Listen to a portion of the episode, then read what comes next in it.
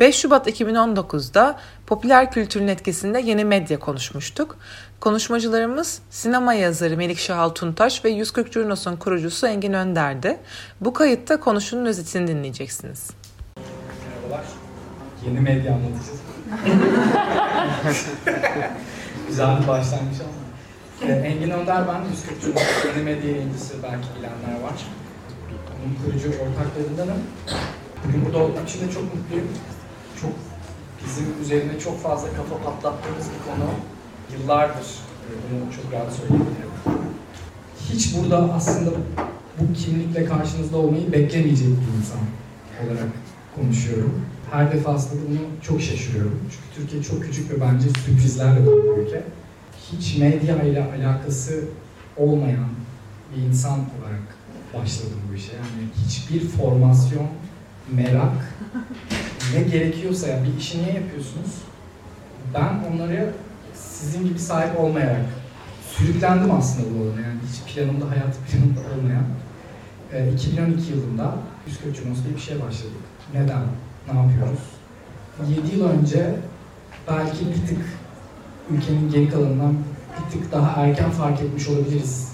Medyanın ekonomi politiğinin çok sıkıntılı olduğunu ve asla bizim medyaya ne kadar güvenirsek güvenelim, hangi medya olursa olsun bu ekonomiye, bu iktisadi sisteme ve bu politik ilişkilere sahip olan hiçbir kurumdan doğru düzgün bilgi alamayacağımızı fark edip, kabul edip ve bunu sırtımıza yükleyip bir yola çıktık. Nedir? 2011'in sonunda işte Uludere'de bir şeyler oluyor. Ne oluyor? 34 tane insan öldürmüş işte Türkiye-Irak sınırında F-16'lar 34 kişiyi bombalıyorlar, bir, bir, bir dizi insanı. Ve sonra öğreniyoruz ki bunlar aslında Türkiye Cumhuriyeti vatandaşları ve yanlış bir istihbarat sonucu 34 tane insan öldürülmüş. Şimdi bu benim şu anki bilgimle de o günkü sıradan medya tüketicisi olduğum günlerdeki, sıradan herkes gibi bir medya tüketicisi olduğum günlerdeki gibi nasıl düşünürsem düşüneyim bu bir son dakika alıyoruz. Yani ne yayın varsa durdurulur, anında yani haber servisiniz varsa anında bu haberi verirsiniz. Geçersin ilk bilgiler, ilk şeyler, bir şey oldu. Görüntü olmasa da ekrana bir şey verilir yani. Kırmızıdır ekran falan bütün medya klişeleri. Yazılar akar. Bunların hiçbirisi olmadı Türkiye'de o gün. Ve e, bizim fark edişimiz o gün başladı. Bu, bu kadar büyük bir şey nasıl çıkmaz? Neden çıkmaz? Çünkü ölenler Kürt. Olay yeri Türkiye-Irak sınırı ve çok karışık bir mesele. Zaten Türkiye'nin barışamadığı bir tane meseleden bir tanesi. Üstüne üstlük bir de bunun geçmesini beklediğimiz kurumlar, bu devasa, kocaman kurumlar, medya fabrikaları diyelim. Ee, bunların patronları aynı zamanda medya haricinde yani elektrik dağıtım şirketinin sahibi ve bu ihaleyle devletten alınıyor. Ya da e, aynı kişinin hidroelektrik santrali var, inşaat şirketleri var. Yani adımını attığı her an, nefes aldığı her an devletle çalışması gereken yerler ve Türkiye'deki algıda biliyorsunuz hani böyle ikili yani 1-0 hani ben de misin değil misin çok net bir ayrım var o yüzden bütün bunları alt alta toplayınca biz dedik ya buradan hayır çıkmaz ki. Yani, o yüzden şey çok kızmıştım. 2013'te belki aranızda giden vardır. Yine çıkışta yine kızışırız yani. NTV grubunun önüne gidip ya gezi eylemleri oluyor. Neden haber yapmıyorsunuz? Yani bence çok sorgusuz sualsiz gidilmiş, canlı havliyle bir protesto yapılmış gibi hissettim. Azıcık sorgulasak orada olmamamız gerektiğini bilirdik yani. Kendi, bize düşüyordu çünkü görev. Öyle bir çağ gelmişti yani. Yeni medya dediğimiz şey birileri yapsın da biz de haber alalım. Böyle bir şey değil yani. Bunu kafamızdan atalım. Biraz daha yorulacağız.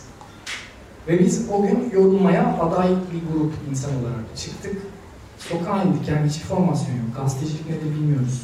Ve gazetecilik yaptığımızı da zaten iddia etmeden ne görürsek tanıklık edelim ve insanlarla paylaşalım. Neden? Çünkü bedava yani. Ben de bu var, ben zaten bunu almışım. En büyük altyapı yatırımını yapmışım.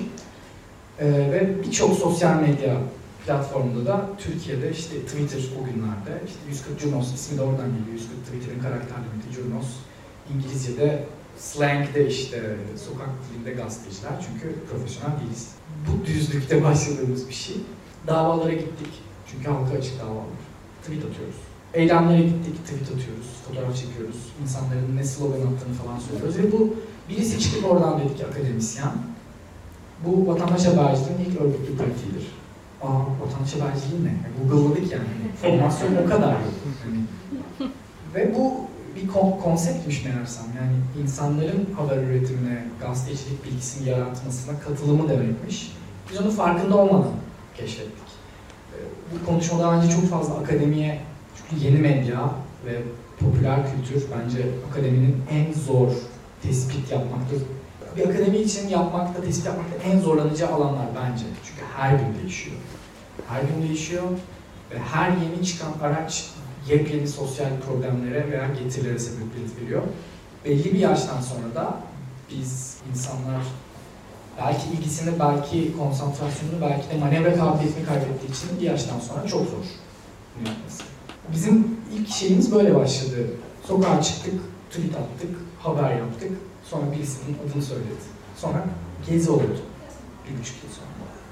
Daha çok kişi fark etti. Penguen belgeseli vesaire yani biraz daha kitleselleşti bu e, medya eleştirisi. Penguen anlamında CNN Türk sembol oldu ama bu hep vardı yani yeni bir şey de değildi. Onu fark ettik, devam ettik. Türkiye bin tane krizden geçti. 2013, 2014, 2015 yani her bir yıl aklınızda başka şeyler çağrıştırıyordur. Tapeler, bilmem neler, e, darbe girişimleri, IŞİD, PKK. Yani kamusal alan o kadar hareketli ve korkunçtu ki herkesin tanıklık edecek bir şey vardı. Evinin yanında bomba patlıyordu. Darbe girişimleri hepimizin tepesinden F-16 uçuyordu. Yani biz tanıklık edebiliyorduk ona. Ama bizim şeye getirip Melikşah bir soru oradan yönelteceğim. Bizim popüler kültürle diyalogumuzun aslında en çok başlamak zorunda kaldığı yer vatandaş haberciliği dediğimiz ve Twitter üzerinden çoğunlukla çoğumuzun bildiği o konsept bizim icra ettiğimiz, bütün modeli üzerine kurduğumuz şey tamamıyla çöktü. O yüzden biz popüler kültürü kullanmayı bilinçli bir tercih olarak o fikre o şekilde yanaştık. Şöyle düşünün, kamusal alandan insanlar haberler atıyorlar, fotoğraflar, videolar çekiyorlar. Dolayısıyla tanıklık ediyorsunuz yani ekstra akses alıp bir yere girmiyorsunuz. Peki kamusal alanda hiçbir şey olmazsa ne olacak?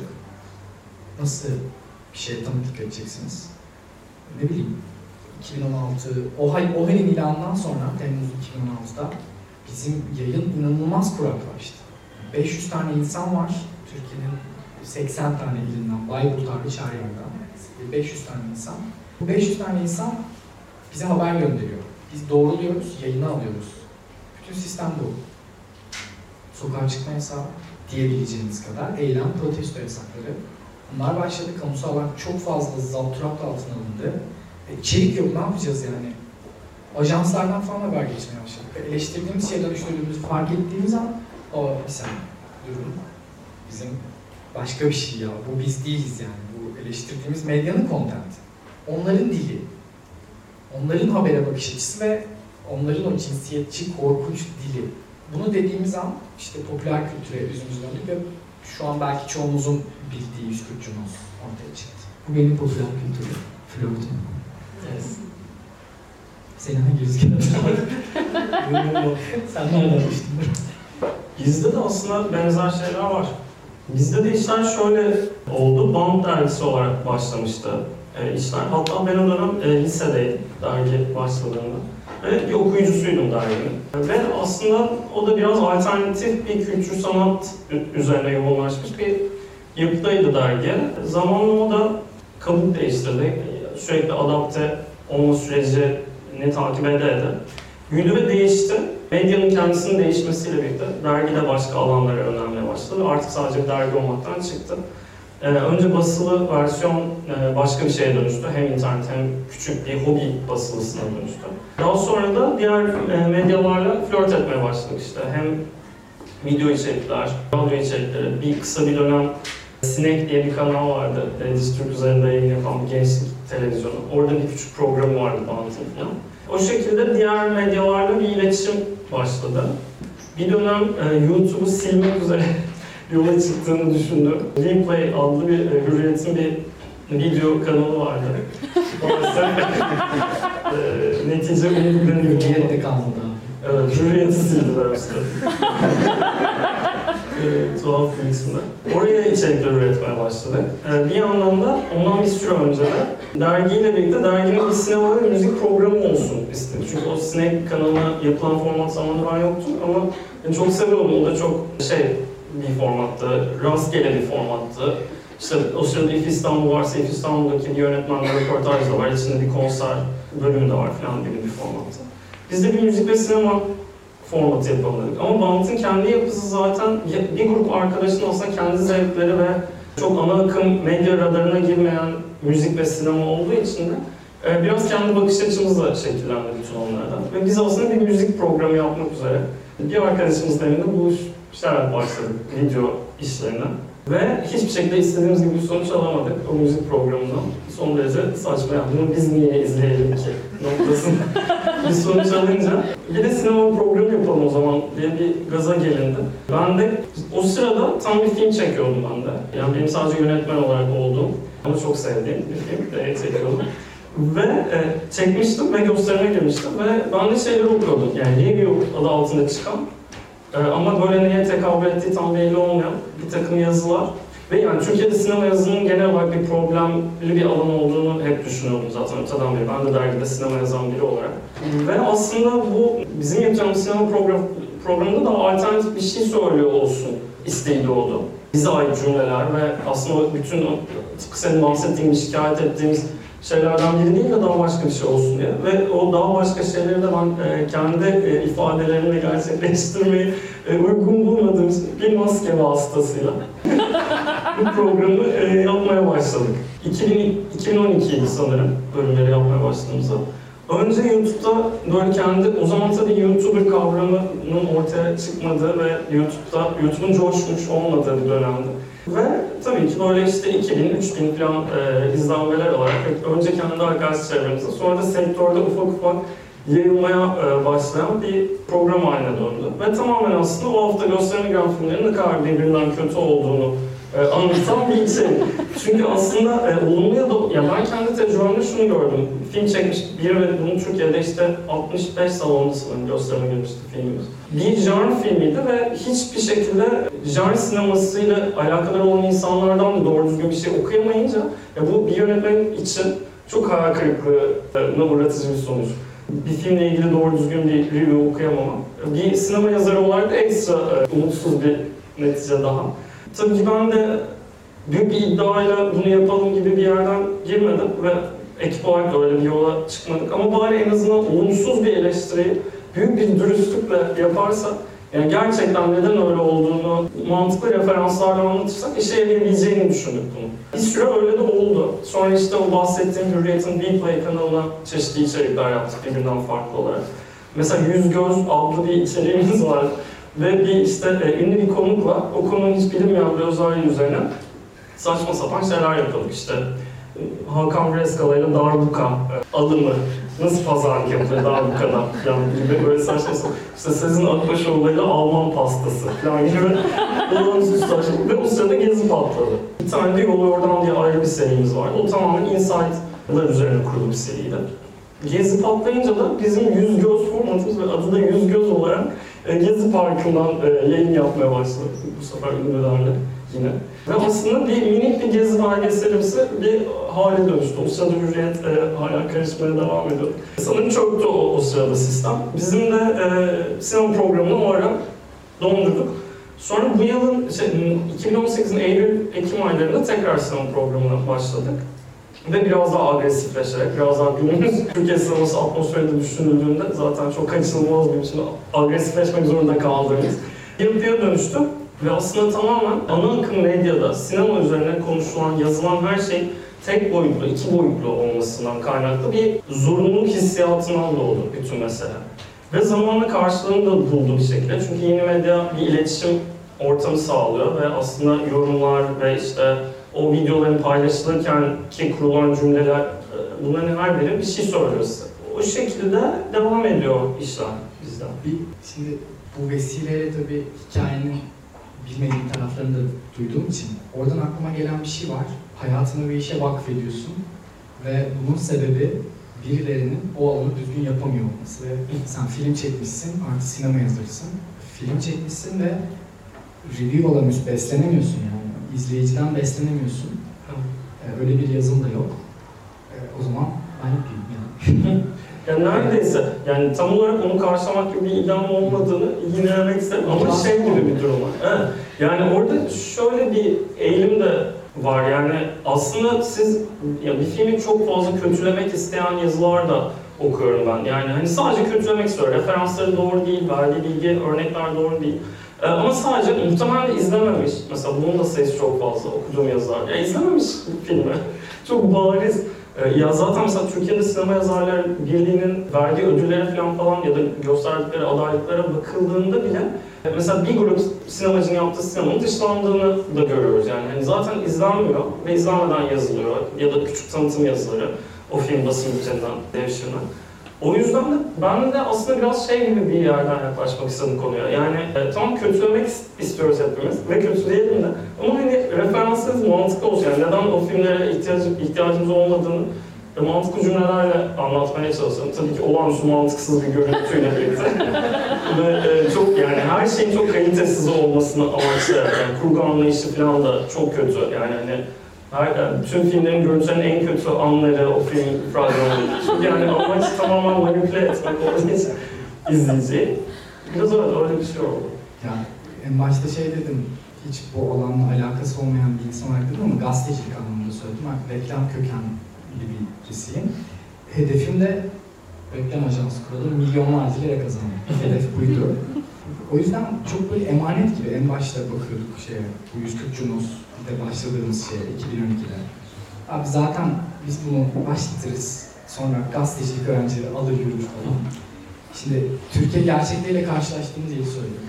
Gazetecilik öğrencileri, yeni medya okulları, akademisyenleri, bu alanla alakalı bütün fakülte, bölüm sayın yani ve profesyonelleri bu işin. Burada yapılan şeyi düşmanca görmeye başladı. Çünkü diyor ki bizim işimizi elimizden alacak. Yani en başta başladığımız format vatandaş haberciliği olduğu için diyor ki bunlar diyor eğitimsiz, formasyonsuz bizim işlerimizi elimizden alacak. Şimdi korkuyla yaklaşıyor. Abi bir yandan teknoloji gelişiyor. Sen sadece korkuyla bakamazsın. Yani teknolojiden korktular ve şu an o yüzden batıyorlar. Çok batmayan, zarar etmeyen medya kuruluşu bir tane söyleyebilir mi bana buna? 70-80 kişi arasında kimse. Hepsi zarar ediyor. Hepsi zararı finanse ediyor diğer işleri için. Bu çok acayip sıkıntılı bir şey yani.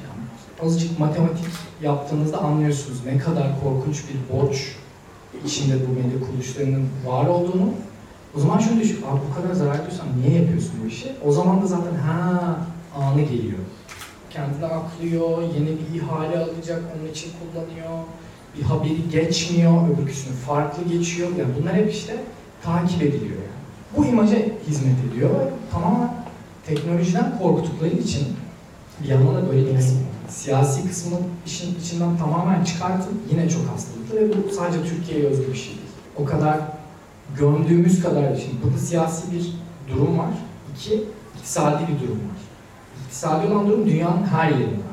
Hiçbir gazete para kazanmıyor. Avrupa'ya gidin yani kazanmıyor. Amerika'ya kazanmış. Ama son dönemde mesela New York Times acayip bayağı abone oldu insanlar. Neden? Çünkü siyasi bir tavır aldı. Yine siyasetle kompanse ediliyor. Bütün kayıp. Demokrat Parti yani bir muhalif e, parti gibi hareket etmeye başladı New York Times ve bir takım açıklamalar yapmaya başladı an. Yayın işleri işte en üst düzeyde e, gazetenin editoryalinin başındaki insan çıkıp siyasi bir durumla ilgili köşesi olmayan, haber olmayan bir açıklama oraya koyduğunda insanlar tabii ki de onu paylaşıyorlar. Ve o hayat tarzını bu sefer almaya başlıyorsun. Bugün de ona döndü. Zararı böyle finanse ediyorlar yani. O yüzden Türkiye tek başına sadece siyasi meseleden dolayı gazeteciliğin yoksunlaştığı bir yer değil. Teknolojiden korkan ve hiçbir yeni medya enstrümanını düzgün kullanamayan, bununla ilgili fikretmeyen, konuşmak lazım. Yani burada yaptığımız şey o yüzden kıymetli. Bir konsept üzerine konuşuyoruz. İşte sanırım toplantı başlamadan önce joint idea için söylendi. Kolaydır diye. Gerçekten öyle. Bir sürü fikir dönecek, bazıları çarpışacak. Şimdi o fikirler dönmüyorsa yeni fikir de çıkmıyor. Çok kısır bir fikri üretime girmiş oluyoruz. Türkiye'de her alan, sinema yazını da dahil, edebiyat da, medyada bu şeyde. Ee, Bu gazetecilik öğrencileri bu işe alıp yürümediler. Bu gazetecilik öğrencileri dediler ki ben nereden para kazanacağım peki? Abi bir işe böyle bakamazsın kesin yani. Bir takım fırsatları sen bu önyargıyla değerlendiremezsin. Hepsi düşman kesin. Evet. Hepsi düşman kesin. E sonra biz yeni medyada kitabı yeni medyanın okulu var. Yeni medyanın fakülteleri var. Ama hepsi eski gazetecilik bölümlerinden devşirme şeyler müfret. Yeni medyanın okulu olması bence çok sıkıntılı. Yani öğrencilerinin öğretenden daha fazla deneyime sahip olduğu ender alanlardan bir tanesi olsa gerek. Biz yaratıyoruz sosyal yeni medyayı. Sonra sınavına giriyoruz. Böyle bir şey. Ama sınavı hazırlayanlar bunu bilmiyorlar. Bu konuyu. Yine böyle bir kısır bir şey oluştu. Türkiye'de çünkü akademide yani her alan birbirini o kadar etkiliyor ki böyle enterkonnekte bir şey bütün bahsettiğimiz konular. Hepsi. Bu öğrenciler korktular, akademisyenler bilmiyorlardı ve biz bir arayışa çıkmak zorunda kaldık. Bir şeyler denedik. Ne denedik mesela? İşte 2014'te Mart ayında 5 sene olmuş. YouTube ve Twitter engellendi. Papeler falan uzatıyor musunuz? Bir gece giremiyoruz. E Şimdi biz dedik ki "Abi bütün her şey 140 Junos'un adı bile 140 ve Twitter engelleniyor. Ne yapacağız? Ya bu kadar da hani kelle koltukta. O zaman başka şeyler deneyelim. Yani ücretsiz, herkesin erişebildiği, kamusal, dijital kamusal olan diyebileceğimiz yerler nereler? Twitter, bunun haricinde ne var? Facebook, işte bunlar usual suspects. Başka ne var? WhatsApp var. Girin mesela telefonunuzun ayarlarından bir bakın en çok hangi uygulamayı kullanıyorsunuz? Screen time diye bir şey var. WhatsApp bir numara. Muhtemelen kitleyi düşünüyorum. Instagram iki numara. Twitter belki belki 3-4'lerde yani. Çünkü tekrar canlandı. Şimdi insanlar buralarda varlar. Ama WhatsApp'ta yayın yapan bir medya kuruluşu gördünüz mü? Yayın bakın. İhbaratından bahsediyorum. Çok basit bir şey. Gönderin bize. Ne kadar basit. Tam bir ana akım medya hareketi. Hiçbir emek yok. Atın bize. Yani o yüzden haberleri açıyorsun çok özür. Haberleri açıyorsun işte karşıda eşek dondu falan diye haberler var yani. Haberlere bakın işte grup konuşuyorlar. Erdoğan şunu dedi, Kılıçdaroğlu böyle cevap verdi ve karşıda eşek dondu. Evet. Bu, bu zavallı e, content bu sayede oluşa geldi. Yani hiçbir şeyi aramadılar, arayış göstermediler bu hale geldi. Yok ben şey diyeceğim. Devam edin. bir, bir istiyorlar bir de. Yani böyle hani muhabirlik yapmak da oradan haber üretmeni falan istemiyor yani. Ya bir şey onlara öt, yani hani e, ortaya çıkart falan. Ya da şey gerçekten, eşek don, donma haberini Bence. bence.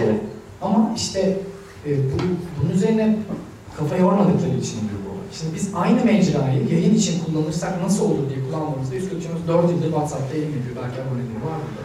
Her akşam WhatsApp'ta haber yayını, Z raporu gidiyor. 4 yıldır. Ne bileyim işte Snapchat'i denedik, oradan bir şeyler yap. Milenyaller nasıl kullanıyor? Bunun üzerine kafa yoruyorsun. Şöyle söyleyeyim, en alakasız medya kullanımlarından biri. Tinder'da habercilik yapmıyor. Ama bu bir arayış bakın bunu bizi lanse edip ve şimdi de Tinder böyle bir şey yani illa böyle olmak zorunda değil. Bazen bazı arayışlar ARGE, medyanın ARGE'si. ARGE her zaman Türkiye'de en az, yani bugün bakıyorsunuz en yüksek teknoloji markası Türkiye'de bütün 500 il- en büyük 500 şirket içinde %3-4 yüksek teknoloji şirketi. E, herkes konfeksiyon, zarkusut böyle yani değer etmeyen, sadece ucuz beden işçileri olduğu için bir şeyler yapabildiğimiz bir ülke.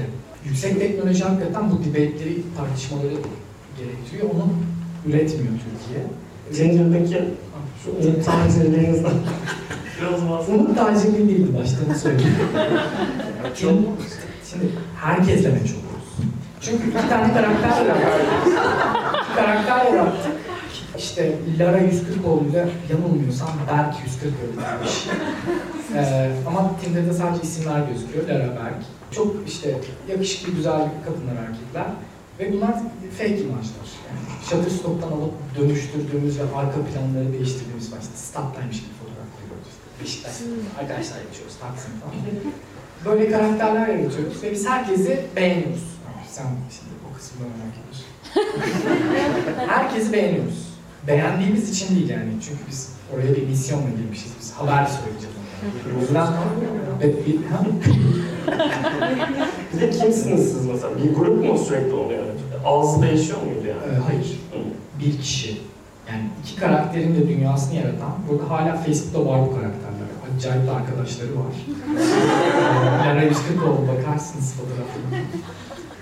İnanılmaz meç oluyoruz herkesle ve şimdi oradan, orada gidip de bir, e, Cumhurbaşkanı Erdoğan şunu söyledi falan diye haber yapamazsın. Oranın doğasına aykırı. Tinder'da böyle bir konuşma doğal ve gerçekçi mi Allah aşkına? Bir sohbet yeri. Hatta bir amaçlı bir sohbet yeri. Dolayısıyla ona uygun başlamak gerekiyor. E işte ne yapıyorsun, ne, ne konuşmaya başlıyoruz. Ne yapıyorsun, ne diyorsun, işte nerede okuyorsun?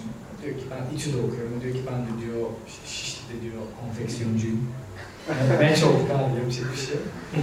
Biz şunu ilk konuşma baştan itibaren şuna bakıyoruz. Bizim o anda yayınımızda hangi haber var? Normalde duyulmayacak olan hangi haber var? Ve biz o artı bir kişiye bunu nasıl anlatırız? Konuşma dilinden. Bu bir deney. Yani peer to peer. Kişiler arası acaba böyle bir şey mümkün olabilir? Bu bir deney bakın. Bu endüstrileşmek ve hepimizin haber alma. Ben Tinder'a giriyorum haber için. Olmak zorunda değil. Ama e, bir günde de Twitter'ın ve YouTube'un kapandığı bir dünyada bu arayışları yapmak çok önemli. Case study veriyor insana yani. Bir kenarda biliyorsunuz ki 2015 yılında bir takım insanlar Tinder'da bin kişiyle konuşmuş 6 ay. Yani manyaklık yani. Ve e, hiçbir zaman umut verilmiyor. Ve konu şöyle, şu, şu şekilde diyaloğa haber yediriliyor. Buluşalım diyor. Şişli'deki, Bomonti'deki adam. Biz diyoruz ki, ya işte İTÜ'deyim, burada bir eylem var. İşte e, Erdoğan'ın işi gelmiş, Emin Erdoğan ve biz işte bir e, pankart var bizim haber geçtiğimiz şeyde bir pankart, pankartta bir yazı var. Biz de işte eyleme geldik bilmem ne pankart tutuyoruz diyor bizim karakter. Ve karşı taraf gözde. Karşı taraf, karşı taraf bana böyle işte ilgi göstermek zorunda olduğunda. Evet evet. O, o anı evet, o anı suistimal ettik deneyimler kapsamında. Yani inanılmaz. Ama ondan sonra bu haberi verdikten sonra ya benim işim çıktı hadi eyvallah. Bitiyor. Başka bir yere götürmedik. yani ama bu deney yapıldı. Ben şunu merak ediyorum. Kimler vardı onun başında? Ve cinsel yönelimleri neydi? Ee, hiç, mesela hiç konuştuğum şey yani ama çok tatlı yani. Nasıl olmaz? Bence, bence haber deneyinden çok şu an Arter'de falan sergisini açabilirsin diye Evet, düşünüyorum. gerçekten. Çağdaş sanat denemesi. Daha yakın bir şey. Yeni medya sanatı. Ee, belki Yani bu şey, Spotlight falan gibi bir film olup bu Oscar falan alabilecek de bir hikaye aynı zamanda. Yani sadece yani, yani bunun bir de üstüne hani iki rahip kullansa da hani orada arada Tam olarak Spotlight çok iyiymiş. Çok iyi bir hikaye ve yani o kadar fazla etik? Yani bir yandan hem düşünüyorum hem de hani video kaydı alıyorum bu konuşmada. Der- diye sonradan düşününce bir şey olur diye Evet. Ama şunu da unutmamak gerekiyor bence. Dediğimiz şey çoğunlukla bugün e, Türkiye'deki çoğu öğreti gibi ezberden ibaret. E, çok ezberci bir toplum. Okulda ezber, müfredatın tamamı ezber. Lise 2 tarih kitabı Kemal Kara'nın yazdığı full ezbere biliyorsunuz. Birçok cümle söyleyebilirim size. Hepimizin ortak olarak ezbere bildiği. Yani bu tarih kitaplarından, edebiyat kitaplarından, e, bu öğretiliyor bize. Dolayısıyla biz de bir yetişkin olduğumuzda hiçbir kurum hayatında görmemiş yani. Üniversite bitirince bir kurum görmüş olmuyorsun çünkü Türkiye'de kurum diye bir şey bence çok çok ender birkaç tane yapıdan ibaret. Çıktığında sadece bu ezberleri tekrar eden, etik de özür dilerim bunlardan bir tanesi. Etiği hangi birimiz burada etraflıca, abi medyanın etiği evet vardı, kitaplar yazıldı, kurumların yayın politikaları vardı. Peki yeni medyanın etiği nasıl? Bütün her şey değişti, bütün game plan değişti. Evet. Niye biz bunun yanından konuşmuyoruz? Bunlar tartışmaya açması açısından ama ben o provokasyonu çok seviyorum. Kontrollü bir kaos, çok güzel bir verimli bir şey. Bütün gittiğimiz yeni medya okullarında da Tinder örneğini anlatıyoruz. Çünkü aynen bu, bu şekilde. Ee, hemen el kaldırıp ama bunun etik yanı falan. Evet hadi konuşalım, hadi etik konuşalım biraz. Bütün bu e, çukurun içerisinde hadi etik konuşalım. Konuşalım bence. Şakasına söylemiyorum. Burası da hani o platformun bir yerinden açıyorsa ne hali. Ama bence yeni medya muhteşem bir şey, acayip güç veriyor. No name insanları bir yere getiriyor. Bu sadece tek başına güzel olan bir şey değil ama birçok nişi de içine alıyor. Ama akım medya tamamen jenerik, ezberden oluşan. Hanginiz izliyor Allah aşkına? Kendimizi de kandırmayalım. Kimsenin izlemediği, okumadığı kanallar, dergiler ve gazeteler çöplüğü. Herkes random bir yerlerden YouTube'da bulabildiğini, koparabildiğini şey yapıyor. Bunun açıkları da var. O kadar suistimale açık ki mesela anne. Tamamen bir suistimal timi yani. E, o post-truth dediğimiz şey annemiz yani. Yalan haber, fake news. Tamamen baştan sona annem. Bütün gelen mesajlar iletilmiş yani. Orijinal içerik yok.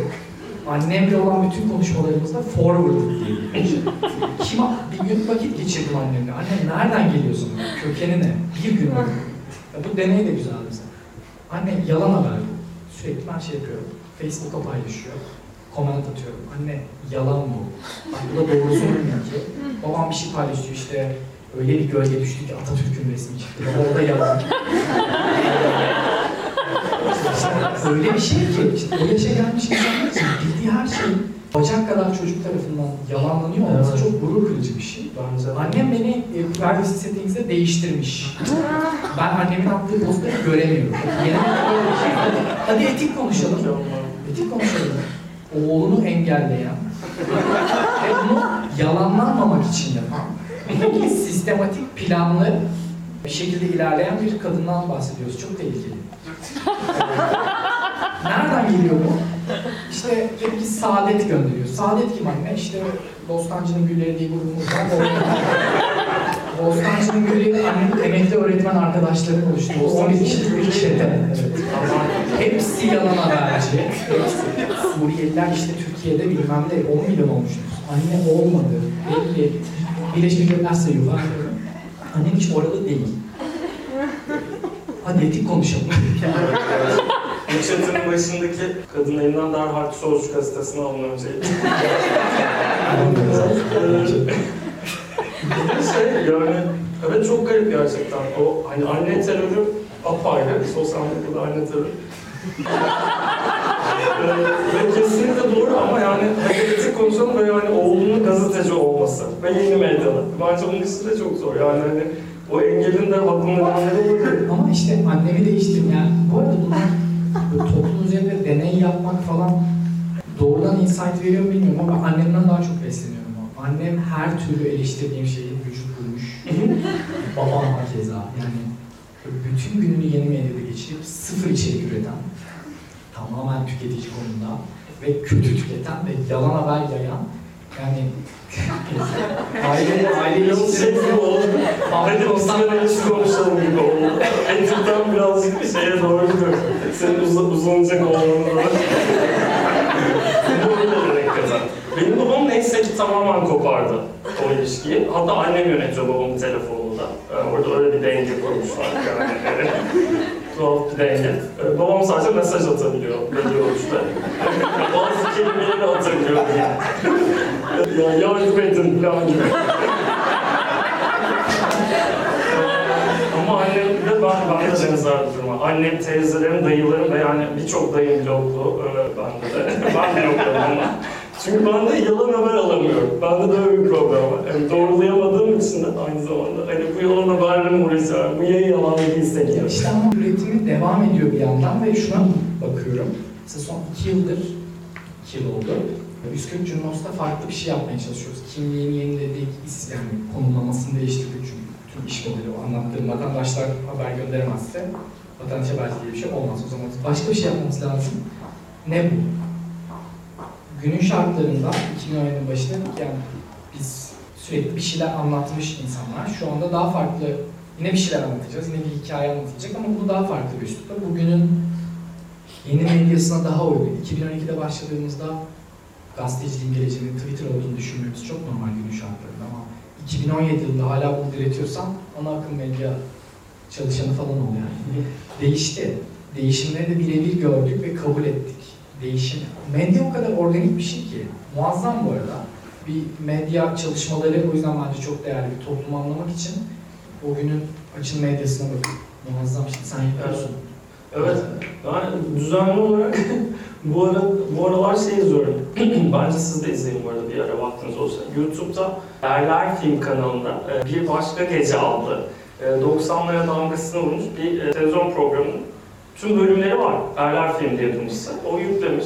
Ve e, şu, yani bilmeyenler için söyleyeyim, bilenler azdır diye tahmin 90-91 yıllarında çünkü ilk yayınları. Ve aslında bir buçuk iki saatlik bir müzik eğlence programı TRT'de yayınlanıyor. Pazar akşamları yanılmıyorsam. Ve hani aile boyu karşısına geçip e, kültür sanat e, depolanılacak e, bir e, yapı da işliyor program. E, ve aynı zamanda içinde skeçler var, küçük sitcomlar var böyle kendi içine ikiye bölünmüş. Bazı röportajlar var. Ve işte sinemacılar sinemacılarla konuşuyor. İşte atıyorum Şener Şen, Türkan Şoray'la sohbet ediyor. İşte Hülya Koçyiğit Antalya Film Festivali'ni bizler için takip etti falan gibi bölümler var. Hülya Koçyiğit... Evet, müthiş bence. Çünkü Hülya Koçyiğit böyle şey gibi, polcu, ama biri gibi uçakta mesela işte Yusuf Kurçan bile karartma geceleri işte nasıl, ne ödüller aldı gibi bir sohbet. Aşırı iyi bu arada program.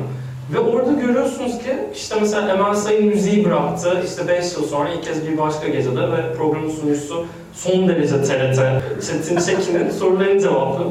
Ve işte mesela o dönem baktığınız Emel Sayın figürü ki yani hani neredeyse 30 yıl geçmiş üzerinden röportajım ve hani bugün de son derece şöhretli bir insan olarak.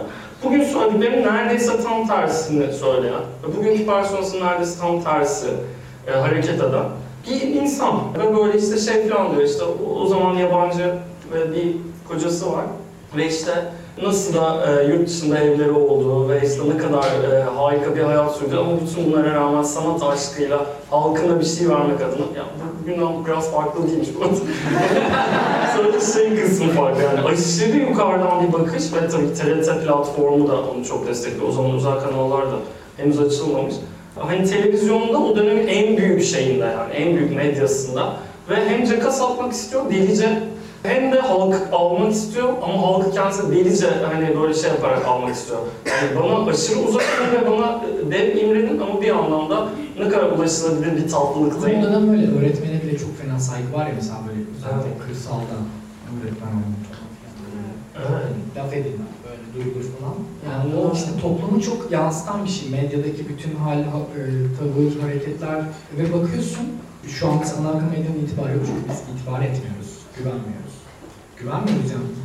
Bunca yıl her defasında şans verip her defasında hayal kırıklığı o yüzden itibarından toplaması artık mümkün değil. Zor falan mümkün değil. Evet.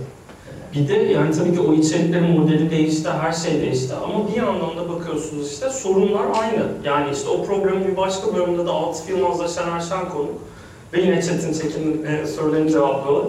Ve işte Değirmen filmi çekmişler birkaç yıl önce ve sansür mekanizması nasıl işlediğini anlatıyorlar. İşte biz filme, işte polis var o zaman setlerde bu arada. Yani o e, sansür uygulayıcı sürekli şekil değiştiriyor. En son sırada polis. Ve polis sete geliyor mesela işte. Yani orada duruyor. Yani burada herhangi bir durum var mı devletimize karşı gibi e, bir pozisyonlama polisimize. Bu polisten kaça kaça yani polisi ve devleti manipüle ederek o filmi tamamlıyorlar. Çünkü e, filme onay çıkmamış devletten. Bir de filmler sansüre gidiyor o zaman yani. Sansür kuruluna gidiyor. Aynısı oluyor. Senaryolar. Efendim? Şu anda da yaklaşık. İşte evet onu söyleyecektim. Yani e, bir kurul ama orada daha harsh tabii yani böyle hani bayağı bir sansür kuruluyor bu film çekilemez. Yani çok net yani orada durduruyorlar. Bir de yani sansüre gitmemiş bir senaryo çekilemiyor zaten. Ve bu sansürden red yemiş bir senaryoyu çekiyorlar. Ee, ve aslında o sırada kimi manipüle edebilirseniz gibi bir sistem var. Yani e, sansürden dönmüş ama sansürden döndüğü bilinmeyen bir polis tarafından denetlenilen bir set gibi bir saçma. Ve Şener Şen bunu anlatırken şöyle anlatıyor. Diyor ki hani orada polis var ve yani hani bizim yiyeceğimiz yemekteki hani şeye mi bakıyorlar hani bu yemekte işte devletimize ters gelecek falan bir şey arıyor herhalde diye anlatırken Çetin Çekin, e, tabii ki TRT kurumunun e, dili olan Çetin Çekin şey, neyse yani, yani işte, hani bunları konuşuyor.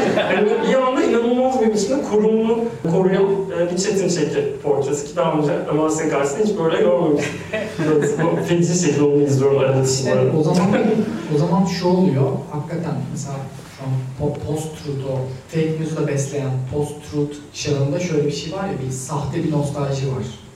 Şimdi eski Türkiye, buradaki her bir anket yapsak şimdi kapalı, eski Türkiye'yi özlüyor çıkarız herhalde. Öyle tahmin ediyorum. Ama eski Türkiye böyle bir yer arkadaşlar. Yani çok da öyle övmeye gerek yok. Bu çok yanıltıcı bir bilgi.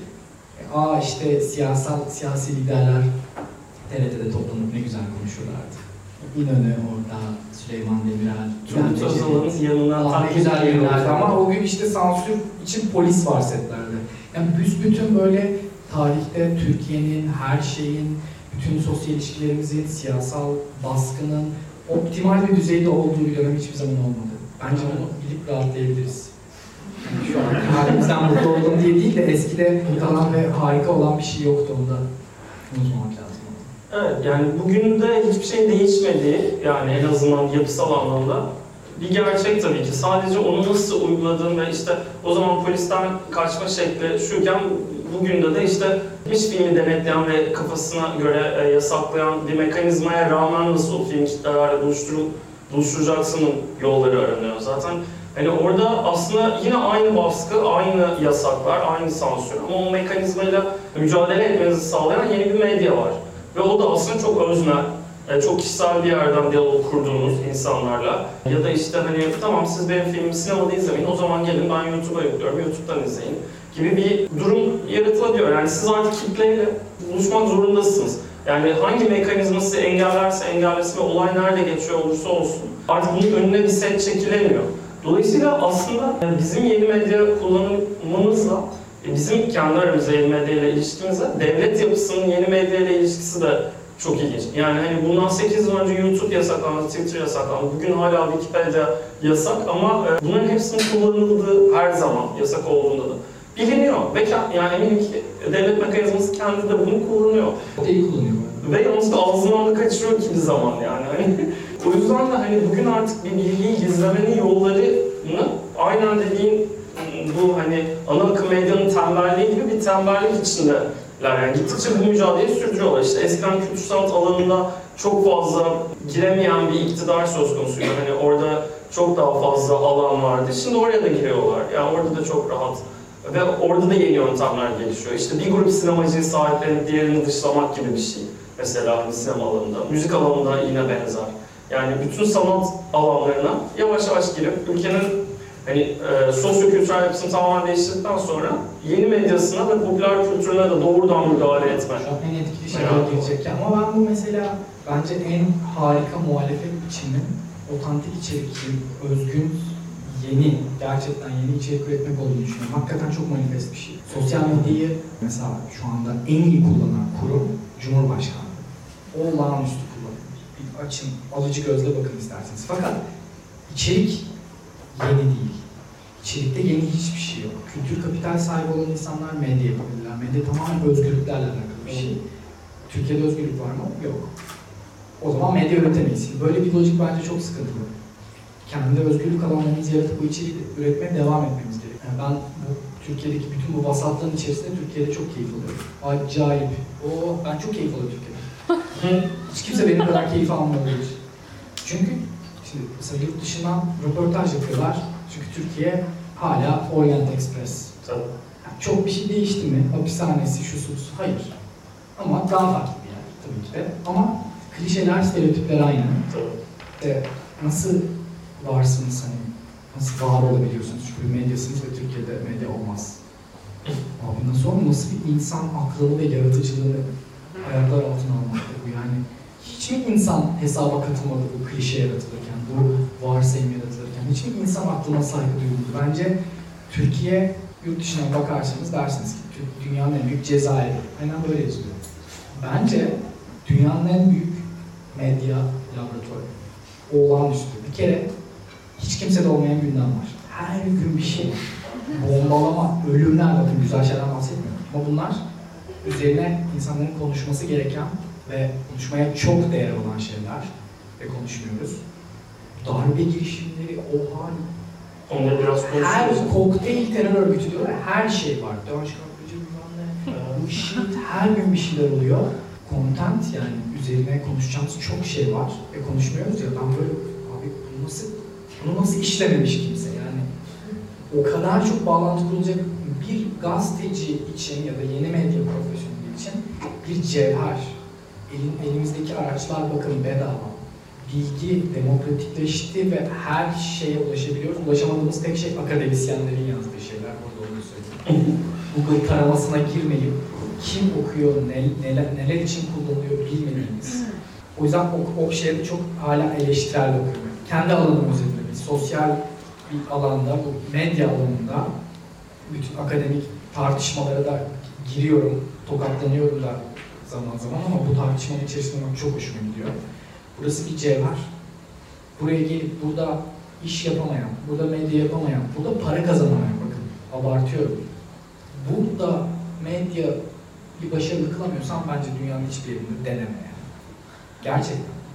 İşte, işte klasik şeyler mesela İsveç'te bir yılda olan şey bizde bir günde oluyor. Evet, oluyor. Oluyor. Unuttuğumuz şeylere bir hafta önceki gündeme bir bak abi. Ben bunu atlamışım dersin ya da yeterince üzerine konuşmadığını fark edersin. İşte Üst kültür aslında şimdi biraz onu yapmaya çalışıyoruz. Popüler kültür bir numaralı silahımız. Bir numaralı. Çünkü bütün ilgiyi, algıyı olağanüstü bir şekilde örgütleyebiliyoruz. Olağanüstü bir şekilde. Şimdi videoları izleyen varsa ben size bir tane formül söyleyeyim. Yarısı yaptığımız bütün röportajlar, editoryal, konuştuğumuz kişilerin performansı, işi anlatabilmiş olmamız, görüntüler ve kurgu yüzde elli. Kalan yüzde elli müzik. Kalan yüzde ellisi müzik. Böyle bir şey var mı? Agresif işin bütün bütün itibarını müziğe bırakmış olabilir misin? Bence bırakmış olabilirsin. Çok keyifli. Her gün yeni müzik çıkıyor. Her gün popüler kültür yeni bir şey atıyor müzik. Ve hepimiz onun peşinde koşuyoruz. Hepimiz Spotify'da yeni çıkanlara bakıyoruz. Hepimiz o yeni müziği ilk duyan ve arkadaşın ilk söyleyen olmak istiyoruz. Trendsetter olmak istiyoruz. E tamam orada o zaman çok fena bir damar var. Orada insanlar konuşuyor ve birbirlerine üstünlük taslamaya çalışıyorlar. Tamam. Gel oğlum sahiplenin. Abi 140'ın videosunda bir şey, onu bile söylemiyor. Yeni bir şarkı keşfettim. Bizde çalan bir şey. Çal, helal olsun. Yeter ki biraz bunu konuşmaya sürüklesin. İnsanlar bize videolar atıyor. Partilerde bizim siyasi belgeseller açıyorlarmış yani. Çünkü müzik kopartıyor ya. Erdoğan'ın sesiyle partiliyorlar. Böyle bir şey. Böyle bir sosyal ilişki biçimi var mı? Hayatımızın background'ındaki, benim hayatımın background'ındaki ses Erdoğan'ın sesidir. Çok. Her gün duyuyorum. Ekstra, özellikle. Erdoğan üzerine de çalıştığım için siyaseten kitap yazdım Erdoğan'a. Öyle? Bunu hep demek istemişim. Erdoğan üzerine kitap yazdım. Çok net. İngilizce ve e, Avrupa ve Amerikan toplumlarındaki akademisyenleri, medya profesyonellerini ve diplomatları etkilemek için yazılmış bir şey. Türkiye'yi tanımıyorlar. O kadar monokrom görüyorlar ki, hani hiçbir şey o kadar monokrom görmemesin. Türkiye'yi falan değil. Bir siyaset sahnesinde sonuçta bir aktördür ama monokrom değildir abi. Hiçbir şey yok. Bunu görmekten çok uzaklar. O yüzden ben biraz anlatmaya çalıştım. Ve o yüzden hayatımın background'ında hep sizin asla izlemeyeceğiniz ve kanal değiştirdiğiniz görüntülerin ham kayıtlarını full dinliyorum. Yani yemek yerken falan ofiste bilgisayarım da açık. Belki siz açıyorsunuz bir dizi, Friends'in bir bölümünü daha izleyin. Ben açıyorum. Erdoğan ham kayıt. Yani böyle grup konuşması. 3 saat. Hızlandırıp izle. Belki bir mimiği vardır onu kaçırırım diye. Yemin ediyorum. Şimdi ben bu kadar bu süreci anlamlandırmaya çalışıyorum. Ee, bana çok büyük bir brief veriyor. Toplumda en çok duyduğum ses ve hayatımın background'u ve hepinizin hayatının background'u. O ya da bu şekilde. Bakkala giriyorsunuz yine Araba taksiye biniyorsunuz yine duyuyorsunuz. Yani kaçamayız. Gelin kaçmaya da çalışmayın. Gelin biraz barışın. Bizim videolarla başlayabilirsiniz. Soft, entry level'lar var. Bir liste yapıp atarım. Gerçekten üzerine konuşturmaya değer çok şey var. Bu tarz e, fiziksel şeylere de çok çok kıymet veriyorum.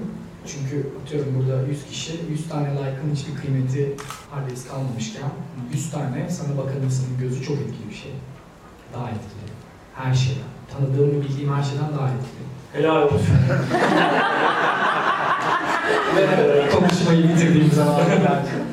Çok iyi. Yani ben de o senin Erdoğan'a verdiğin krediyi ben de sinemacılara veriyorum benzer şekilde. Ben de gala röportajı ve e, yönetmen röportajı izliyorum aralıksız. Programın montajını da yaptığım için o, orada ben de aynen öyle bir miktarda şeyler tekrar eden sözcük kovalıyorum. Ve yani hiç de zor olmuyor benim için.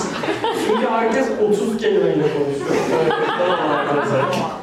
Ve aslında bu şey açısından da çok şey söylüyor. Yani hani bu ülkede tırnak içinde sanat üreticilerinin nelerden bahsetti, yani kendi işlerine nasıl yaklaştıkları ve işte nereden konuştukları, e, o işi nasıl saptıkları falan hakkında. Ve genel olarak yine bir başka geceye dönecek olursak, şey olayının hiçbir farkı yok orada da. Yani mesela Bundan 30 yıl önce TRT'de olağanüstü bir samimiyetsizlik ve yapılan sohbetin birebir aynısı 30 yıl sonra yine kameralar karşısında. Benzer bir an daha gündelik belki bir dil falan hani artık TRT değil çünkü. Ama o kadar. Yani hani benim tarafımda da benim ilgi alanımda da şeyi hep görüyorum. Derin bir samimiyetsizlik ve bu medyada da böyle yani bu, bu iki kitleyi birbiriyle buluşturan aracı da samimiyetsiz. Yani hani bir tarafta sinemacı var, bir tarafta o filmin net alanı var ve bunların arasındaki medya da şey olarak anlatıyor. İşte böyle bir film işte hikayesi bu, şöyle bir özenle bir araya getirilen falan. Ya basın bülteni konuşuyor. Yani o, yine o işin yaratıcılarının cümleleri tekrarlanıyor. Ya da işte atıyorum magazin programları falan. Hani bu galaların görünür olduğu. Şey olayı da çok garip. Yani birkaç yönetmen dışında böyle bu birkaç yönetmeni ciddi alıp karşısında röportaj yapıp ve muhtemelen bu nedenle okunmayan ve izlenmeyen alanlar dışında bu insanların doğru düzgün kendini ifade ettiği bir alan da yok yani. Ve üstelik işler bu kadar e, birebir duruma gelmişken yani hani Instagram'dan YouTube'una herhangi bir haber sitesindeki bir haberin altına kadar her yerde yorum olan yani yorum paneli olan bir medya anlayışında e, insanlarla bile birebir iletişimde samimiyetsiz bir paneli olması kadar komik ve garip bir şey var. Bunun getirdiği bir yer var bize. Çok önemli bir not. Buradaki bence herkesin de kendi hesabına alması gereken bir eleştiri. Yeni medyada çoğumuz tüketiciyiz. Sadece tüketiyoruz. Bakın oraya otantik içerik, yani arkadaşlarımızla fotoğrafı koyduğumuzda bunun kimseye entelektüel faydası yok. Bunun sosyal faydası var. Ama e, o entelektüel üretim için muazzam bir alan var ve çok görünür. Ve dünyanın en büyük arama motoru aynı zamanda. Bütün yayını YouTube'da yapıyoruz. Bir sürü yasal müzik kullanılıyor. Hakkı telifleri ödeniyor. Yani içerik üretiliyor. İçerik ürettiğimizde tabii ki de birçok şeyle deal ediyoruz. Ama problem şu ki içerik üretilmiyor.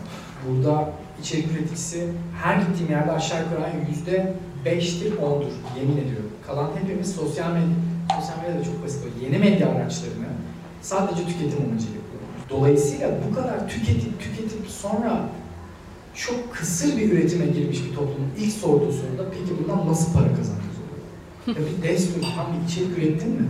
Sen rüştünü ispatladın mı? Sen özgün ve kimsenin yapmadığı ve out of the box ne koydun ortaya da para kazanmak istiyorsun? Hangi alanda bu kadar kolay para kazanmak? Fakat yine Türkiye fırsatlar ülkesi hiç içerik olmadığı için ne yaparsanız yapın. Bakın iyi ya da kötü, ağır aksak hemen fark ediliyor. Bence bu imkanı kaçırmıyor. Çok az aktör var her alanda. Senin yaptığın sinema eleştiri programından daha belki benzer bir iki tane duymaya başladım. Evet, ben Kutsal Motor bir ay oldu olmadı. Hı hı. Ondan önce ne izleyeceğim bilmiyorum abi. Atilla Dorsan mı okuyacağım? Yani Yok.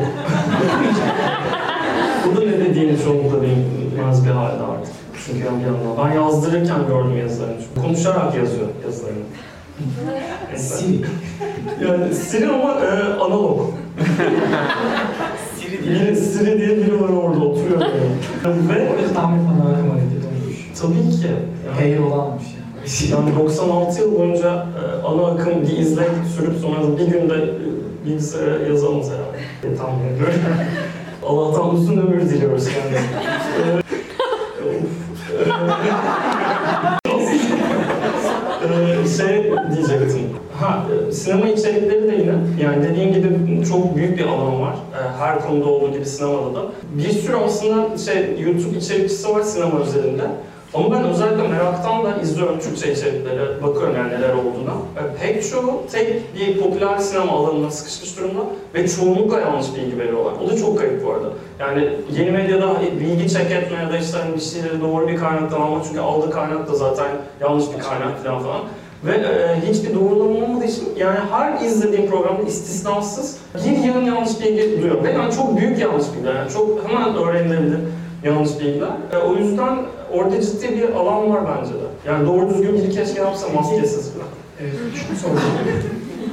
Sen bir içerik üreticisisin. Yazıyorsun, kurguluyorsun, çekiyorsun. Format dahilinde yani yeni medya böyle ham bir şeyleri koyduğumuzda da oluyor yani. Televizyonda dönen reklam filmini YouTube'da izliyor musunuz? Hayır. Bunu aşmanın yolunu bulan bazı markalar var. Onların belki kontentleri önünüze düşüyor onu izliyorsunuz. Yoksa Aa, bu ne bu televizyon 37 saniyelik reklam niye izleyeyim ki? Bana ne katabilir ki bu yani? Maruz kalıyordum televizyonda. NTV'de o reklam dönerken ben onu izliyordum çünkü başka bir seçeneğim yok. Yani kanal değiştirebilirim sadece. E, 30 tane kanal var. O zaman izleyeceğim yani. Ve maruz kaldım. Eleştiri hakkım yok. Feedback veremiyorum. O yüzden bir kanalın yöneticisi o programı olsun istiyorsa oluyor. Bugünkü toplumun istekleri bu mu, şey mi?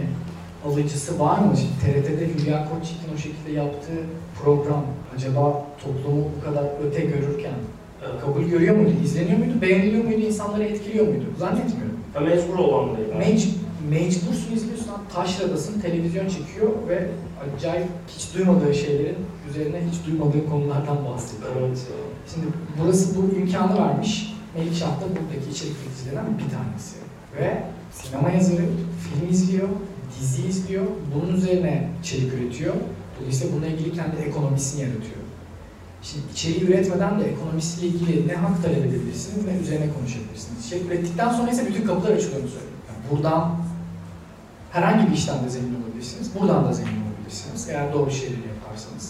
Ama bence hepimizin hayat tarzı olabilecek kadar e, kullanışlı, elverişli bir yer. Bizim Seskut Cunos'ta 22 kişi çalışıyor.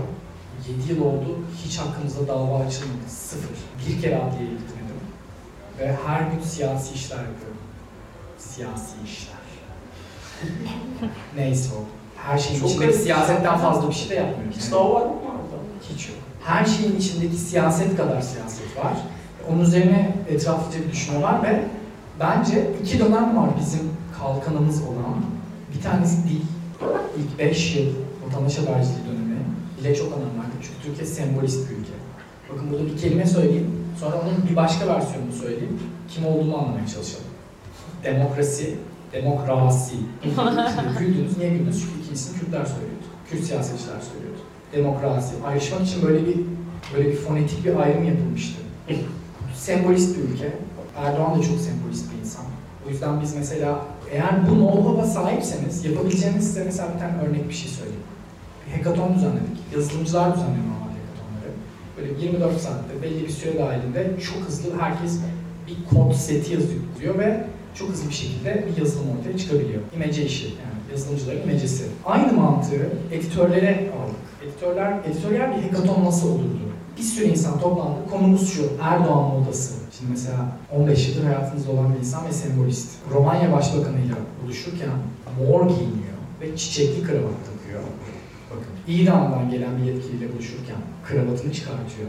E, çocuk gençlerin yanına gittiği zaman spor ceket giyiyor. Türkiye'yi Türkiye'ye o günde karşı olan bir ülkede temsil etmeye gittiyse kırmızı kravat. Şimdi bu know nereden sahip oldu? Çünkü 15 yıllık kıyafet arşivini ve gününü ve o günün anlam ve önemini inceledik. İki gün. Bu, bu know ben yeni medya sayesinde kavuşabiliyorum. Tamamen kullandığımız araçlar Google Image Search, Google Drive. Başka hiçbir şey yok. Ve merak. Yani Adrenalin, 99 soruları oluşturan şey. Merak. Doğru merak etmiyor. herhalde. Kimse merak etmiyor. Neyi merak ediyoruz Allah aşkına? Soru cevap? O zaman e, biz ya bin bir tane konudan bahsettik gerçekten. Daldan molatlandı ama her türlü soruyu bahsettiğimiz bahsetmediğimiz her türlü sorunuz olursa Daha böyle yukarıdan baktığımız zaman aslında siz böyle onar dakikalık, onlucar dakikalık bir e, belgeseller hazırlıyorsunuz. İşte bu hani çok böyle hani brilliant, yani çok yeni bir şey de değil aslında. Fakat yani sizin secret sauce ne ki bu kadar hani altları yürüdü? Hani boş bir alana güzel bir şey koydunuz ve o yüzden mi şanslı hissediyorsunuz kendinizi? Yoksa hakikaten çok daha farklı bir şey keşfettiniz. Mesela müziği keşfettiniz ve oradan mı yürüyorsunuz? Ya siz ne zevk, hissediyorsunuz? zevkimizi zevk sahibi olmamız. Bilmiyorum yani çok basit şeylerdir muhtemelen. Böyle söylenecek, bakkaldan alınacak bir şey de değildir hani. Şu yüzden bizde. Bizde çok güzel bilgisayarlar var falan değil yani. Başladığımızda iPhone'la çekip iPhone'daki iMovie'de editleyen bir ekip. Belgesel de yani 100 yıldır falan var değil mi? Benim bugün de yaptığım Bilgisayarın kurgularına bakın ama kurguya takılmıyorsunuz ki oradaki espri kurgu kendince e, orada mizahını da yapıyor, anlatısını da yapıyor. Çok da tertemiz bir anlatı alabiliyoruz. Kral olmanıza gerek yok, kurgunun falan. Çok basit şeylerle yapabiliyor ve bedava şeylerle yani. Bu, bu nimeti görmüyor olması insanların bir. Dolayısıyla rakip yok. Niye aldı yürüdü? Belgesel 80-90 yıllık geçmiş olan bir şeydir en az. Çok Ee, biz de e, belgesel yapıyoruz. Secret Sauce ne? Müzik, dinlediğimiz müzikleri belgesellerin arkasında çalmaya başladık. Bakın çok güzel bir örnek vereceğim çünkü bütün her şeyi anlatan bir örnek. Son çıktığımız iş atanamayan öğretmen diye bir şey. Biz şu an son dönemde bir olayın, bir olayı işleyelim mi, işlemeyelim mi? Bunun videosunu çekelim mi, çekmeyelim mi? Şöyle karar veriyoruz. O meseleyi merak ediyor muyuz gerçekten? Atanamayan öğretmen meselesi ben merak etmiyorum. Biliyorum çünkü. Anlatacak perspektif, doğru perspektif, perspektif yakalayamadığımızı düşündüğüm için bugüne kadar hiç bulaşmadık. Doğru bir hikaye çıkmadı karşımıza anlatacak. Aşırı repetitif, Twitter'da trending her gün atanamayan öğretmen. 480 bin tane atanamayan öğretmen varmış. Az buz da değil. Çok büyük bir olay. Niye haberini yapmıyorsun? 140 cumhur. Perspektifi beğenmiyorum. Ne çıktı sonra karşımıza? Bir hikaye, bir köy okulu Muş'ta, Fındıklı diye bir köy. Kuş uçmaz, kervan geçmez. Yılın 4 ayı araç giremiyor. Dolayısıyla izole bir yer. Ve bu köyde bir tane okul var. Bu köyün öğretmeni yok. Dolayısıyla çocuklar okula gidemiyor. Diyorlar ki taşımalı eğitim ya da işte GİBO denilen yatılı bölge ilkokuluna verin. Hepsinin eksileri var. Vermek istemiyorlar. Diyor ki yurtlarda taciz oluyor. Ben kızımı vermem diyor. Bir şey diyebilir misin? O taşımalı eğitim diyor. Yılın 4 ayı araç girip çıkamıyor yani. Öyle bir kar yağıyor ki Muş'a. Hareket yok. Yılın 4 ayı zaten eğitimin olduğu 4 ay falan yani. Aralık falan filan. Şubat'a kadar kaç yazar taşımalı eğitim? Yani şu an başka bir mesele var demek. Öğretmen de atanmamış. Orada da 10 tane çocuk var ve okula gitmiyor. Hala bakın atanamayan öğretmen yok meselede. İşlediğimiz hikaye bu köyde öğretmen olmaması ve bir öğretmen olmamasının köyü getirdiği hal. Bozkır. Hiçbir şey yok. Hiçbir şey yok. Ne para kazanılıyor, ne bir şey, ne bir hayal var. Kurak. Ya ot bitmiyor ya. Sadece hayvancılık yapabiliyorlar. O yüzden bir kişinin yapabileceği tek meslek var. Buzdolabının peşinden koşmak. Başka hiçbir şey yok. Ki onu kessinler, yesinler, süt içsinler. Başka bir hayalin olmadığı bir yer neden? Çünkü öğretmen atanamadı. Şimdi bu perspektifi ben çok seviyorum. Atanamayan öğretmen deyince biz atanamıyoruz Sayın Cumhurbaşkanım bilmem ne. Bu çok ben hepimizde overload olmuş bir perspektif. Bunu öyle işlemediğimiz için farklı oluyor. Ben onu söyleyeceğim. Ben de herkesin tüketici olduğunu söylediniz ya ve bir ve sıfır durumundan da yola çıkarak hani otosansür hakkında ne söylersiniz? Mesela sen işte yakın zamandaki bu hani sinema kanunu ile ilgili yani hem oyuncuların hem sinemacıların da aslında kendine otosansür de uyguladığını zaten görüyoruz. Yani hem bu konuda hem de mesela Twitter'da kullanılmıyor haber insanlar üretmiyor çünkü tweetleri yüzünden mesela yargılanan işte hatta tutuklanan insanlar vesaire vesaire. Fikirlerinizi merak ediyorum. Ya ben şahsen 30'a düşmemenin yolları olduğunu düşünüyorum. Yani bir şeyi söylemek, anlatmak için başka çareler olduğunu düşünüyorum. Otosansür gibi görünmeyen otosansürler var bence. Bir şeyi doğrudan söylemek, yazanı benim mesela tercih etmediğim de bir yol genel olarak hayatta. Evet, üslupla onu bir şeyden nefretinizi çok büyük bir aşkla anlattığınızda da o nefret çok belirgin bence. Onlar yöntem. Doğrudan isim vermemek bir yöntem. Bazılarının uyguladı, bazılarının isim de verebiliyorlar. Otosansürün de faydacı bir tarafı var tabii ki. Herkesin cazibesine kapıldığı şey de o bence. Özellikle sinemacıların. Kapıldıkları şey bence oradaki faydacı şey. Çünkü yani kendi ağızlarıyla mesela o sinema yasasını imzalanmasına şahit olmak için külliyeyi dolduran sinemacıların biri şey diyor mesela. Bu yasada %99 oranında mantıklı maddeler var. O yüzden %1'lik bir, bir maddeye ben takılmıyorum. Yani işte bu adam daha önce de yetmez ama evetçiydi, daha önce de işte bilmem neydi. Yani hani zaten oradaki çoğunluk onu belki de normalde yan yana oturmak istemeyeceği biriyle yan yana oturtuyor oradaki başka bir fikir ya da kendi çıkarına uygun başka bir durum. Dolayısıyla o dili başka bir yerde o şekilde kullanmıyor ama orada rahatlıkla kullanıyor yani. Rahatlıkla ondan yana gibi görünüyor. Ben şunu düşünüyorum. Gezi'de herkes Twitter falan açtı oradaki diyaloğa katılmak için. Sonra o halde kapattı herkes. Kilitledi. Facebook'ta her şey public, yardım çağrıları bilmem neler her şey paylaşılıyor. Facebook bir anda friends only. Bütün o gizlilik ayırı. Tweet Sadece arkadaşlar. Tweet silme e, maratonları. Şimdi insanlar kendi kendine bu otosansür uyguluyorlar ama uygulamadıkları bir yer var. Ve kaçtıkları bir yer var. Ve şu an bütün o screen time istatistiklerinde iPhone'da görebileceğimiz şey WhatsApp. Çünkü kapalı, mahrem. Biz oradayız. Her hafta içi akşamları e, tartışmalar düzenliyoruz. Her konuda bu arada. Yani Alzheimer da oluyor, yerel seçim de oluyor. Her konuda. insanlar bunlara katılabiliyor ve bir kere 140 Junos'un domaininde bunu konuşuyor olduğu için kendince bir güvenle geliyor. WhatsApp'ta olduğu için bir güvenle geliyor ve kimse Türkiye standartının üzerinde bir tartışma oluyor her defasında. Küfürsüz, kıyametsiz ki isteyen küfür. Yeri gelirse Trollük için bana herkes en başta bir kuralı kabul ediyor ve giriyor. Anında atılır yani. O tartışmadan da men olsun yani. Onlar da men versin. Dolayısıyla ben kendi unicorn dünyamda her şeyi olumlu görmeye çalışan bir insan olarak evet Twitter'ı kapattı ama public debate devam ediyor, kamusal tartışma devam ediyor. Nerede devam ediyor? Başka bir mecrada devam ediyor. Öncelikle merhabalar. Ee, iki tane sorum olacak. İlk olarak şey sormak istiyorum. Bu yeni medya, sosyal medya, e, Instagram, Twitter, Facebook gibi kullanımların giderek çok daha fazla yaygınlaşması ve insanların orada artık bir imge yaratmaya başlaması ve artık orada hani ne kadar havalı olduğunun önemli olması, işte poposunun ne kadar güzel göründüğünün önemli olması vesaire gibi çok ciddi bir hızla yükselen bir trend var. Ve artık hani baktığınızda insanlar birbirlerinin Instagram profillerine göre ön yargıyla yaklaşır hale gelmiş. İnsan kaynaklarından işte Pınar Hanım bile artık işe alacağı kişinin Facebook e, fotoğraflarına, e, Twitter'da neler yazdığını, Instagram'da neler paylaştığına bakarak hani belli bir ön yargıya sahip oluyor. Özellikle 2000 ve sonrası doğumlular eşit olmuş durumdalar ve ondan sonra gelen nesil de full bunların içinde büyüdü.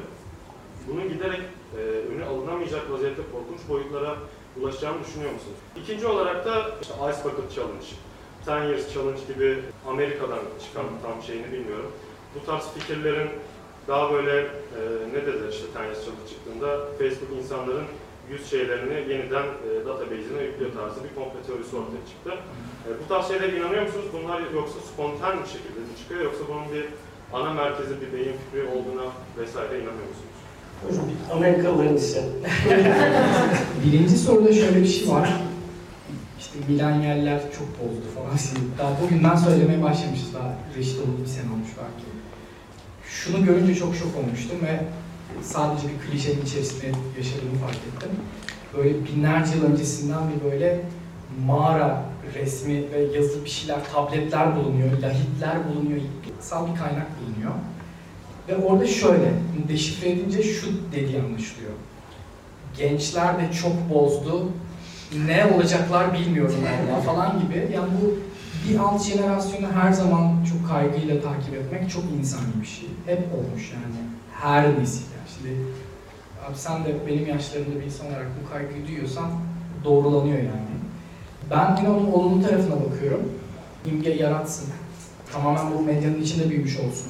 Bütün değer yargıları daha çok layık almak ve daha ünlü olmak üzerine kurulmuş olsun. Tamam peki bu insan nasıl üretime katılır?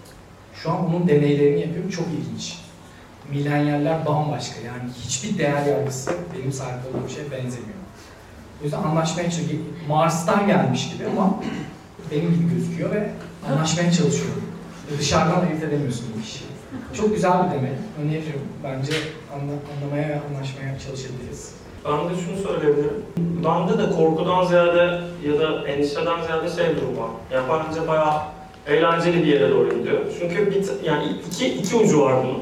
Birincisi kaos ki yani çok iyi bence kaosa doğru gidiş zaten. Yani bir şeyler patlasın da sonra hani düzlüğe çıkalım gibi bir umut. yani şu anda dünyada mesela hani çok daha faşizan eğilimlerin e, çoğunluğunda o fikrin egemen olduğu bir iktidar süreci var tüm dünyada neredeyse. O yüzden de bana o iyi geliyor. Yani hep çok daha karanlık bir şey iyi bir neticeye doğru varır diye tahmin ediyorum. Bir de karanlık dönemlerini hep yaşamak için daha eğlenceli e, içgüdüler yarattığını düşünüyorum. E, o yüzden bundan sonraki jenerasyonların da yani delirerek yani daha da yani benim şimdiye kadar bildiğim mesela ben hat- hatırlıyorum bir başka geceyi mesela yayınlandığı dönem. Şimdi mesela bugün bakıldığındaki haline de inanamıyorum. O dönemki halini de hatırlıyorum. O yüzden benim açımdan e, zaten her şey onda. Bundan sonraki jenerasyonların da sadece hani oha böyle şeyler yapılmış falan gibi şeylerle e, ilgilenip onu dönüştürdükleri biçim de benim hoşuma gidiyor. Dediği gibi hani çok bana uzaylı gibi gelen biri mesela sonsuz bir özgüven görüyorum. Sonsuz ama. Ve işte geçenlerde konuştuğumuz o kendin olmak, işte olduğun gibi olmak olayını tamamen yanlış anla- anlamış bir jenerasyon. E, aslında hiçbir şeyken yani tam böyle şey yani tabular arası bir metafordu o şu an gerçek. Yani hani bu tabular arası bir metafor bulmamız gerekiyor acilen. Yani çünkü e, full böyle şey gibi herkes. E, Arkası görünür şekilde gezerken mesela sonsuzluğu tarif ediyor sanki kendisiyle ilgili. E, iş görüşmeleri falan özellikle. inanılmaz iş görüşmeleri, tecrübeleri duyuyorum arkadaşlarımdan. Yani şöyle bir tip geldi bu bir şey yapıyor falan gibi. E, o olay her zaman çok eğlenceli geliyor bana. O yüzden bence bir şey çıkacak orada. E, o fazla özgüven de iyi bir şeye dönüşecek yani zamanla. Ya da e, kendi var etme biçimleri falan bir işe yarayacak. İlk soruda da Black Mirror'ın 3. sezon ilk bölümü. Herkesin birbirine like'ladığı böyle kıps falan gibi şeylerle.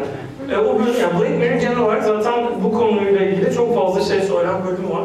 Bence o, benim fikrim de onlar yani aşağı yukarı. O hani şey olayı bence bu like'lama nasıl göründüğünle çok ilgilenme falan. O bir persona bir fikir veriyor olması da iyi bir şey. Yani hepimiz stalker'ız. Harika bence yani bir yandan da. Hani hepimizin e, olduğu gibi görünmediği halini görüyoruz. Bence çok büyük bir lüks. Hepimizin yarattığı imaj yalan haber aslında. Evet, aynen öyle. Yani komşunla e, apartman bölümünde karşılaştığında sana böyle aşırı kibar olup evden hayvan kavga gürültüsü geliyor bir gece önce gibi bir şeyi sen çok görünür halde görüyorsun. Yani sana aslında kendisinin sahte versiyonunu gösteriyor. Ha demek ki diyorsun ki bu böyle düşünüyorsa kendiyle ilgili demek ki şurasında bir problem var. Hiç poposunu gösterdiği bir fotoğraf yok. Hep belde üstü var. Demek ki sorunlu bir adamı falan gibi atıyorum. Çok fiziksel bir karşılık Ya da işte hiç kendini çekmemiş falan gibi. Ee, çeşitli stalker eğilimlerini burada deşifre etmem gerekiyor. böyle, e, böyle şeyler yaratıyor bilgiler. Bu iyi. Bir yandan da o ALS hastalığına dikkat çekme videoları içinde onun çok utanç verici, böyle cringe fest gibi bir tarafı olmakla birlikte bir yandan da gerçekten de ALS diye bir hastalığın ne olduğunu bildik falan. Ya da atıyorum yakın zamanda Özge Özpirinççilerin bir dizisi var Kadın diye. O dizinin ekibi bir işte doğru iliği bulamazsa iki hafta sonra ölecek küçük bir kız çocuğu için bir kampanya başlattı. Bu ama yani 90'lardaki o sahteylik e, fiyaskosu gibi bir şey değil. Benim e, takip ettiğim kurtarma bunu. Böyle bir sapıklık değildi. E, ve mesela setten birinin iliği uydu, o kız kurtuldu falan ve hani ben bile verdim yani. öyle yani öyle şeyler de olabiliyor demek istedim. O yüzden ben yani çok korkmuyorum genel olarak. Merhabalar. Bu ben vatandaş gazeteciliğinden bugün geldiğiniz noktada noktayla alakalı bir şey sormak istiyorum. Şimdi vatandaş gazeteciliğinde birilerinin kafasına bir şey atma, insanları var olandan haberdar etmeyle alakalı bir içgüdü söz konusuydu ve hepimizin de buna ihtiyacı vardı evet. Fakat bugün geldiğimiz noktada bir hedef kitlesi olan ve birbiriyle aynı bir benzer düşünceleri paylaşan insanların bir araya geldiği platformlar kamusal alanlar olarak dönüşmeye başladığını düşünüyorum ben bu yeni medyada içerik üreten mecraların. Bu durumda biz birbirimizin kafasına bir şey atmış ya da bir şey fark etmiş oluyor değiliz sanki. Aynı beraber aynı şeyleri düşünen insanlar aynı şeyleri tartışmaya ve Aa, evet biz ne kadar haklıyız, ne kadar doğruyuz demeye devam ediyoruz. Bu noktada hani kitle iletişim araçlarıyla yeni medyanın hani şeyini karşılaştırması değil ama yeni medyanın geldiği noktada biraz insanları pasifize ettiğini düşünmeye başladım. Çünkü hep aynı şeyleri düşünen insanlar bir aradayız. Hiçbir zaman kitle iletişim araçları kadar etkili olamayacak belki. Sizin burada yaptığınız çalışmanın bir kitle iletişim aracı gibi aslında sizin gibi düşünmeyen insanlara da etki edebileceğini ya da onlar hakkında bir şeyler, onlara bir şeyler söyleyebileceğini düşünüyor musunuz? Sadece eğer bir kitleye hitap etseydik emin olun sıfır dava var diyemezdim. Yani geçen gün telefon çalıyor Milli Eğitim Bakanı'nın özel kalemi. İzlemişler ve beğenmişler ve köye öğretmen atacaklar. Şimdi ve ben atmadım bunu. Biz takip ediyoruz, takip ediyoruz, seviyoruz falan diyor. Şimdi bakıyorum kaç tane milletvekili takip ediyor görüyorum. Kaç tane bakan takip ediyor görüyorum. Kitap çıkıyor. İşte kitabın adı Hitchhiker's Guide to Erdogan's Galaxy. Ve ilk yaptığımız şey CİMER'e göndermek bu kitabı. Yani eğer e, ben yaptığım işten zerre korkuyor olsaydım emin olun kendim gibi insanlarla takılmak isterdim ama kendim gibi insanları da sevmiyorum ki. Yani hakikaten bu deney öyle bir şey değil. İyi bir medya kesinlikle hibrit bir şey yani. O, o çiçekten o çiçeğe, o çiçekten o çiçeğe konmadan güzel bir içerik çıkması mümkün değil. Bir video e, kartelasına bakın o kadar alakasız şeyler var ki. Atanamayan öğretmen de var, Muş'ta bir köy, BDSM de var yani. Hani o geniş ve e, çok başka düşünen insanları dahil eden ve bu bu arada bir yandan da onu da söyleyeyim. Medya yöneticisinin sorumluluğu. Yoksa bir şey bıraktın mı hep kendin gibilerin yanına gidiyorsun. En çok sana benzeyenin yanına gidiyorsun öyle söyleyeyim. Dinliyorsun, şey yapıyorsun, arkadaş sosyal e, ilişkileri öyle inşa ediyoruz. Bize en çok benzeyenlerin yanında saf tutuyoruz. Sonra da bunu eleştiriyoruz yani o insanın bug'ı, bunu söyleyeyim. Medyanın buradaki sorumluluğu ne bence bugün? Seni sürekli aynı kişilerle yan yana koymamak. Yani öyle bir algı bozmak ki yan yana duramayacak iki grubun yan yana dururken kendini buluyor olması. Bence bu müthiş bir şey. Çok da provokatif bir şey. Rahatsız. Bizim video ben sevildiğimizi falan duyunca çok şaşırıyorum. Niye seviyorsunuz abi? Sevilecek insanlar değiliz bence. Rahatsız eden, bir sürü şey yapan ve tek amacı sizi rahatsız etmek olan bir şeyi seviyor olmanız sizinle ilgili bir mesele. Ki bence bu çok güzel bir şey. Bizim gibilerle yapabileceğimizi düşünmüyorum. Ben de kısaca şey söyleyebilirim. Ben de yorumlardan onu ölçmeye çalışıyorum. Hani nasıl yorumlar geldiğini. Tabii ki orada bir körler sağırlar durumu var dediğiniz gibi kesinlikle. Yani o da bence olumlu bir şey olabiliyor bazen. Yani benim yaptığım içerikte en azından. Çünkü sadece bir yani film izleyen herhangi biri onun hedef kitlesi. O yüzden de ben de rahatsız etmek için yapıyorum. Yani zaten maske kullan bu ses tonuyla konuştum. Bunun daha da tonsuz bir versiyonu özellikle e, yaptığım için zaten rahatsız edici bir içerik benimki de. Ama yorumlarda küfürlü ya da ne konuşuyorsun falan gibi bir şey görünce e, ön doğru şey yaptığımı düşünüyorum. Çünkü ondan rahatsız olup tepki vermesi gerekiyor. Ya da onu paylaşırken de işte amma sallamış ne alaka falan demesi gerekiyor. O tabii ki azınlıkta hala. Ama mesela biliyorum ki sektörden çok fazla insan izliyor. Ve o filmleri yapanlar da izliyor. Bazıları görünür, bazıları görünmeyen tepkiler veriyor. Ama mesela çok büyük bir isimle tanıştığımızda beni sesimden tanıdı. Ve yani bu sinemacılardan biri. Yani çok büyük sinemacılardan biri. Sesimden tanıdı ve şey yaptı ya ama sağlıyorsun ben yollarım bizimkilere de dediği mesela çok büyük bir başka sinemacı. Ve orada izliyorlar yani bazen yumruğunu sıkıyor bazen de eminim ki gülüyor yani. Çünkü o mizahi bir içerik zaten. Benim fikirlerimi yüzde 60 oranında yansıtıyor sadece. Ee, o yüzden de hani negatif bir şey Bunun içerik kritisi olmadan da anlamak çok zor yani. İşte evet o yüzden hani Evet. tek başımızdaymışız, biz bizeymişiz gibi hissettiriyor bana. O da iyi bir şey bu arada bir yandan. Çünkü o da şey sağlıyor yani hayatta kalabilmeyi sağlıyor en basitinden. E, Çünkü böyle oh yani falan oluyorum bazen de. Yani mesela tam olarak düşündüğüm şeyi düşünmem bilmiyorum ama tabii çok rahatlatıcı olur. Ama diğer taraftan da bir sürü insanın canını sıktığını bilmek aşırı hoşuma gidiyor tabii ki. Yani özellikle de e, kesinlikle sevmediğim bir şeyi yapan birini rahatsız etmek. E, ve bir sonraki filmde hani buna ne diyecek falan diye düşünüyorsa bile yani ufacık ki öyle bir korku sal- salınmaya başlamış mesela gala, gala röportajlarında ufak ufak. Aşırı mutluyum. Yani öyle, öyle bir şey falan söylemeye çalışıyorum. Çok demeyeyim. Her şey çok diyorlar. Çok, çok iyi bir film var. Çok güzel. Çok güzel falan çok şey olur. Çok eğlendim. Ben onları bağlıyorum tabii ki. Ve yani bazılarında özellikle oyuncu kanadında bir toparlama durumu. Yani ben mucize bir şey yapmıyorum tabii ki.